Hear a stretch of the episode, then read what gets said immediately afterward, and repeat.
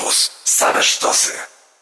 Róża Wiatrów. Audycja o stosunkach międzynarodowych. Marcin Uniewski przy mikrofonie, a moim i waszym gościem jest pan dr Oskar Pietrewicz, analityk do spraw Azji Wschodniej z Polskiego Instytutu Spraw Międzynarodowych. Witam serdecznie panie doktorze. Dzień dobry.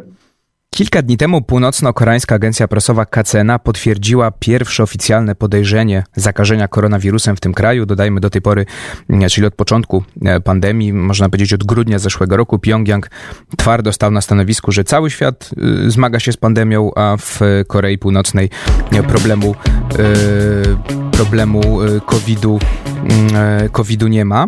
Zainfekowaną osobą ma być mężczyzna, który trzy lata temu uciekł z Korei Północnej do Korei Południowej, a teraz nielegalnie wrócił do e, przygranicznego miasta Kesong. Co wiemy więcej, panie doktorze, o tej historii, bo ona jest rozwojowa. E, Voice of America pisze na przykład, że południowo-koreańska policja oskarża tego mężczyznę, tego uciekiniera o gwałt na innym e, uciekinierze i twierdzi też, że nie powinien on mieć koronawirusa, bo no, nie został oznaczony przez władze Korei Południowej jako osoba z podejrzeniem koronawirusa albo osoba, która mogła mieć kontakt z kimś, kto ma koronawirusa.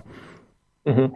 No faktycznie jest to y, coś, co mogłoby się nadawać na film. Już sam case y, ponownych ucieczek, to znaczy ucieczek na północ osób, które wcześniej uciekły na południe, to są faktycznie bardzo intrygujące i zastanawiające przypadki. Co kieruje tymi ludźmi? E, to jest, e, to jest bardzo takie zawsze podejrzane, można się zastanawiać. Najczęściej właśnie powód jest dość prozaiczny, to znaczy, że te osoby E, chyba sobie trochę najczęściej inaczej wyobrażały życie na południu, uciekając z Korei Północnej, myślały, że na południu będzie dużo lepiej. Tymczasem oczywiście, że jest sytuacja inna i o niebo lepsza pod wieloma względami, natomiast te osoby często e, gubią się w nowej rzeczywistości południowo-koreańskiej, która jest rzeczywistością E, jak to opisuje e, zawsze propaganda północno-koreańska, rzeczywistością kapitalistycznego piekła kraju, w którym e, muszą się ci, te osoby, które wychowały się, funkcjonowały w Korei Północnej, odnaleźć się w Korei Południowej. To nie jest, to nie jest łatwa sprawa. To dotyczy ponad 33 tysięcy osób. I, I ten przykład jest faktycznie no jakby tutaj potwierdzony przez władze Korei Południowej. One przyznają, że faktycznie doszło do E, e, takiego incydentu. Taki wcześniejszy incydent miał miejsce w 2017 roku. Wówczas e, była to kobieta, która uciekła z Korei Południowej do Korei Północnej i została no, bardzo dopieszczona propagandowo na północy. Z nią było wiele materiałów publikowanych, w których ona podkreślała, że była źle traktowana na południu, no i wróciła do swojej ojczyzny, która była jeszcze tak miła, że jej nie ukarała, ale przywitała z otwartymi ramionami, mimo że ona zdradziła swój kraj, uciekając e, z Korei Północnej. Więc e, te przypadki się raz na jakiś czas pojawiają, pojawiają mało. Tutaj władze południowo-koreańskie mówią, że od 2015 takich przypadków odnotowano zaledwie 11. Więc to mamy prawdopodobnie no, przykład, że faktycznie do tego doszło, a natomiast faktycznie e, ten, ten człowiek, 24-5-letni mężczyzna o nazwisku Kim, Kimów to 20% Koreańczyków to są Kimowie, e, więc to nie jest żaden, żaden, żaden konkret. Ale e, ten mężczyzna zdecydował się na ucieczkę no właśnie w pław.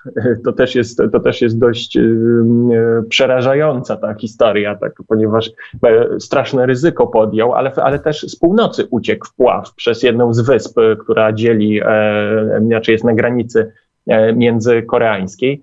Więc e, ucieki Koreańczycy z południa podkreślają, tak, doszło do tego, natomiast z naszych informacji wynika to, co pan powiedział, że e, on e, przebywał wcześniej w Gimpo, to jest pod, pod Seulem, i tam ostatni przypadek zarażenia koronawirusem miał miejsce znaczny czas temu i był to przyjezdny, więc mało jest prawdopodobne, aby ten akurat człowiek, który uciekł do Korei Północnej, był zarażony. Natomiast wydaje się, że z samego faktu tej ucieczki, którego nie podważają władze południowo-koreańskie, władze Korei Północnej, stają się to wykorzystać jako pretekst, zrobić z tej osoby kozła ofiarnego i obarczyć tak naprawdę de facto południe, że jeśli dochodzi do zarażenia w Korei Północnej, to wina nie jest po stronie Korei Północnej, tylko po stronie Korei Południowej. No właśnie, panie, panie doktorze, to pytanie, dlaczego w takim razie, nawet jeśli założyć, że ten człowiek nie ma, e, co prawda Pyongyang ciągle mówi o podejrzeniach, bo zbadano mu krew, one, wyniki miały być niepokojące, jeszcze nie potwierdzono, że on ma mm, COVID-19, no ale gdyby założyć, że on ma,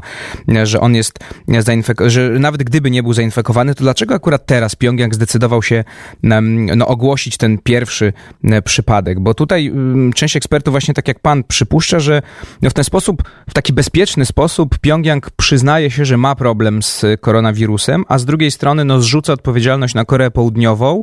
No i nie ma też tego problemu, że ktoś może powiedzieć, że to może z Chin przywędrowało. No, Chin, jak wiemy, to protektor i najbliższy sojusznik e, Pyongyangu, więc oskarżanie Chin no nie byłoby, nie opłacałoby się by mm, Kim Jong-unowi, no więc właśnie można dwie pieczenie na jednym mm, ogniu upiec, czyli i poinformować świat, że faktycznie mamy koronawirusa, bo może się tego nie dać dłużej ukrywać, no a z drugiej strony właśnie bezpiecznie zrzucić na, na tych złych sąsiadów z południa.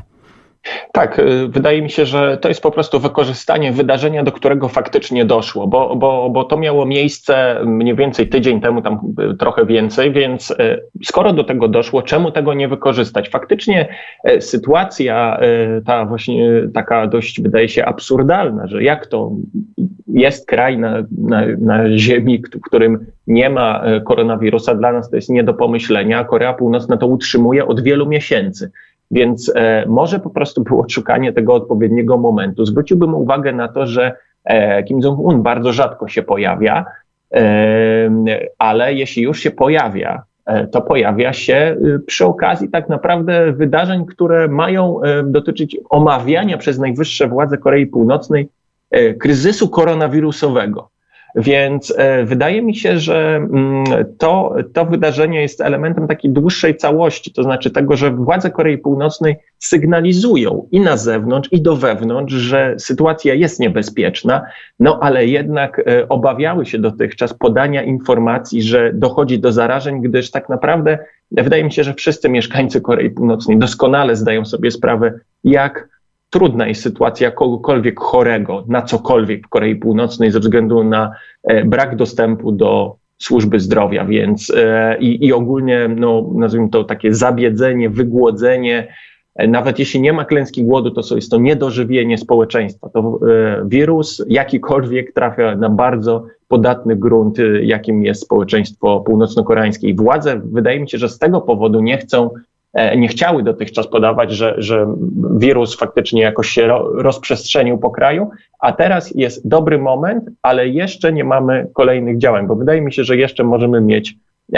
w najbliższym czasie kolejne działania, ale może o tym za Dr Oskar Pietrewicz, ekspert do spraw Azji Wschodniej z Polskiego Instytutu Spraw Międzynarodowych, jest moim i waszym gościem w dzisiejszej, e, w dzisiejszej Róży Wiatrów, a rozmawiamy o Korei Północnej. No można powiedzieć, no oczywiście mm, trochę żartując, że wreszcie Korea Północna potwierdziła, co prawda, że nie, że ma już koronawirusa, ale że ma pierwsze podejrzenie koronawirusa, bo od grudnia zeszłego roku, kiedy pandemia się rozpoczęła, Pjongjang utrzymuje, że wszędzie może szaleć pandemia, ale w Korei Korei Północnej e, COVID-19 e, nie ma. No oczywiście eksperci są zgodni, że e, pan doktor też, tak jak rozmawialiśmy, że Pyongyang będzie chciał wykorzystać tą, tą sytuację tego mężczyzny, który trzy lata temu wyjechał do Korei Południowej.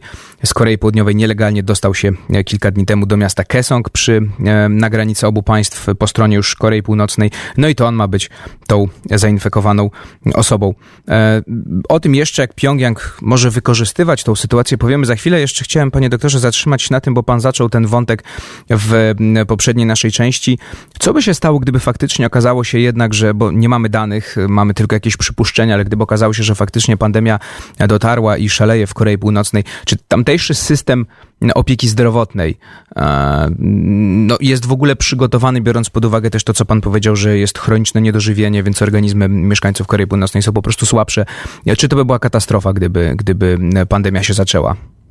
No myślę, że Korea Północna to jest takie miejsce na świecie, gdzie e, różnego rodzaju choroby e, to jest realne zagrożenie dla e, sytuacji społecznej. To, to wydaje mi się, że to jest kraj, mimo tego, że statystycznie jest, i to nawet dużo wyżej w statystykach międzynarodowych, Korea Północna wypada całkiem nieźle niż wiele państw, jeśli chodzi o liczbę lekarzy na tysiąc mieszkańców. E, już dokładnie nie pamiętam, ale, ale swego czasu patrzyłem, że jest e, całkiem dużo lekarzy, całkiem dobrze wykształconych, bo na to już od czasów, od lat 50., 60. stawiały władze Korei Północnej. Natomiast lekarz, który nie ma dostępu do środków medycznych, w którym jest bardzo mało szpitali, no, jest lekarzem teoretycznym, wydaje mi się. Tutaj nie jestem ekspertem w zakresie aspektów medycznych, ale chociażby sytuacja z lat 90., tam mieliśmy do czynienia z głodem, ale też e, wiele takich chorób, które wydaje się, że odeszły już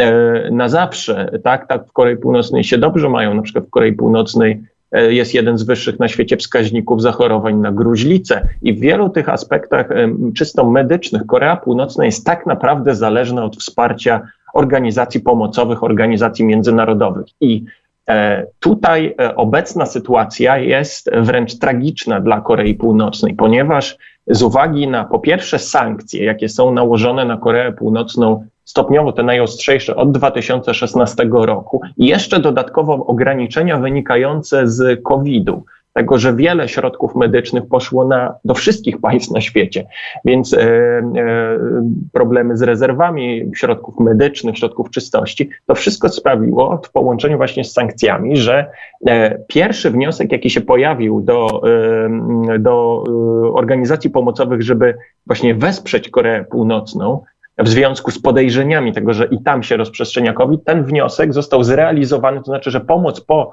e, e, zawnioskowaniu pojawiła się po czterech miesiącach w Korei Północnej. To, to wiemy, bo to, to jest jakby potwierdzone przez organizacje e, pomocowe. Więc skoro kraj jest zależny od pomocy z zewnątrz medycznej, a ta pomoc przychodzi z ogromnym opóźnieniem, to, to bardzo źle to wróży sytuacji, w której jeśli przyjmijmy, że w Korei Północnej jednak wirus się panoszy.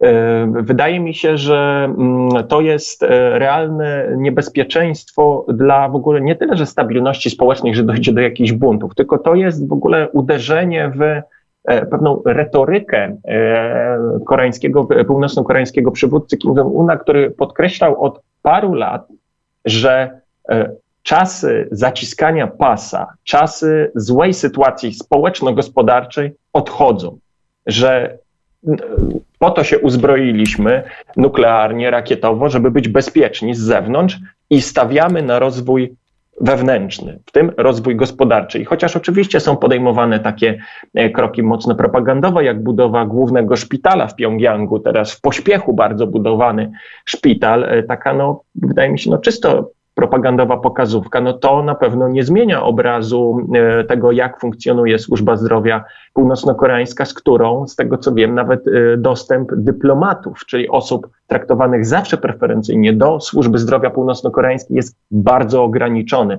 Więc co dopiero, jaka musi być sytuacja no, takich zwykłych obywateli. Więc wydaje mi się, że e, to wszystko sprawia, że sytuacja w Korei Północnej jest trudna dla władz. I wydaje mi się, że teraz Kim Jong-un no, stara się tak mm, jakby uspokoić częściowo obywateli, ale też ich przestrzec przed tym, żeby dalej musimy jednak te ograniczenia, te restrykcje podtrzymać, że jeszcze większy wysiłek musi być podjęty, bo właśnie widzicie, pojawił się prawdopodobnie już pierwszy przypadek My zrobiliśmy wszystko, co mogliśmy, no ale pojawił się niestety z zewnątrz, więc musimy jeszcze zacisnąć pasa. Więc e, wydaje mi się, że tutaj też e, jest jasny komunikat wysłany własnemu społeczeństwu.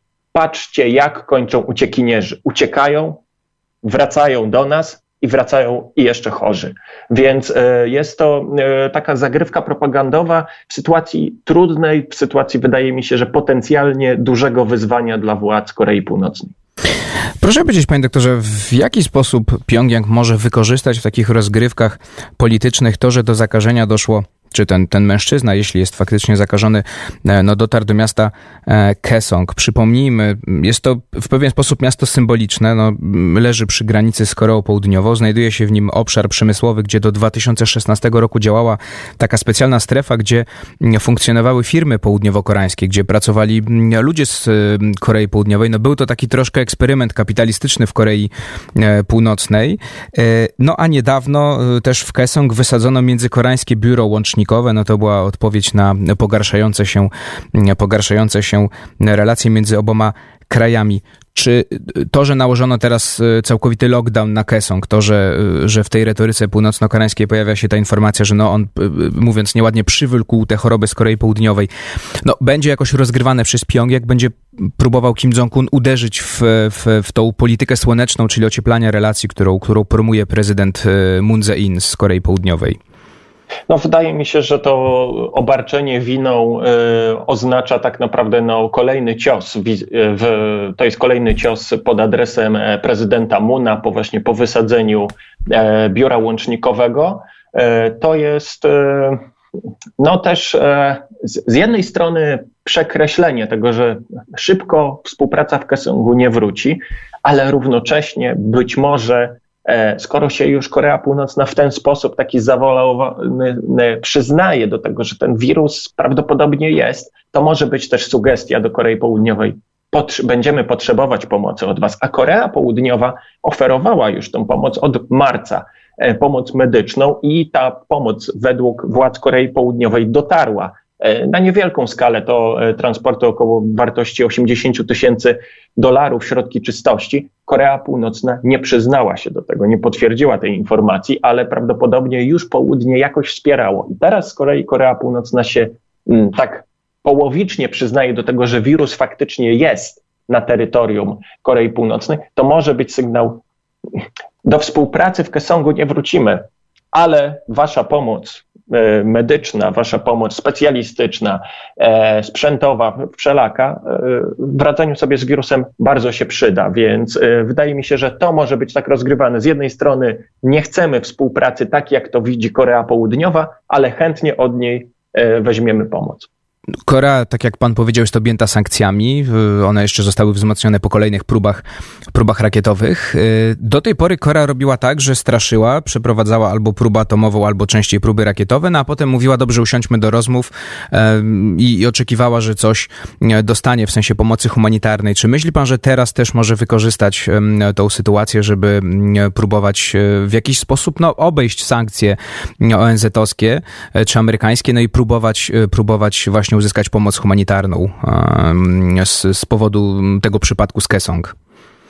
Wydaje mi się, że to, to byłby naturalny krok. Zresztą nawet e, przed tym wydarzeniem, już w marcu, e, przedstawiciele Korei Północnej w ONZ wnioskowali o całkowite zniesienie sankcji, argumentując, że istnienie sankcji utrudnia radzenie sobie Korei Północnej z COVID-19, więc e, ta retoryka już jest stosowana, ale tutaj zaznaczyłbym, że nie są to tylko słowa e, władz Korei Północnej, ponieważ e, pani wysoka komisarz Narodów Zjednoczonych do spraw praw człowieka też w marcu podkreśliła, że sankcje nałożone na Koreę Północną wyraźnie ograniczają możliwości tego państwa, aby skutecznie przeciwdziałać ewentualnej epidemii na terenie Koreańskiej Republiki Ludowo-Demokratycznej. Więc E, mamy tutaj stały dylemat z sankcjami i to jest, to zależy od tego, to jak patrzy na sankcje, bo ten element etyczny, moralny sankcji, ale też taki bardzo ludzki, bo faktycznie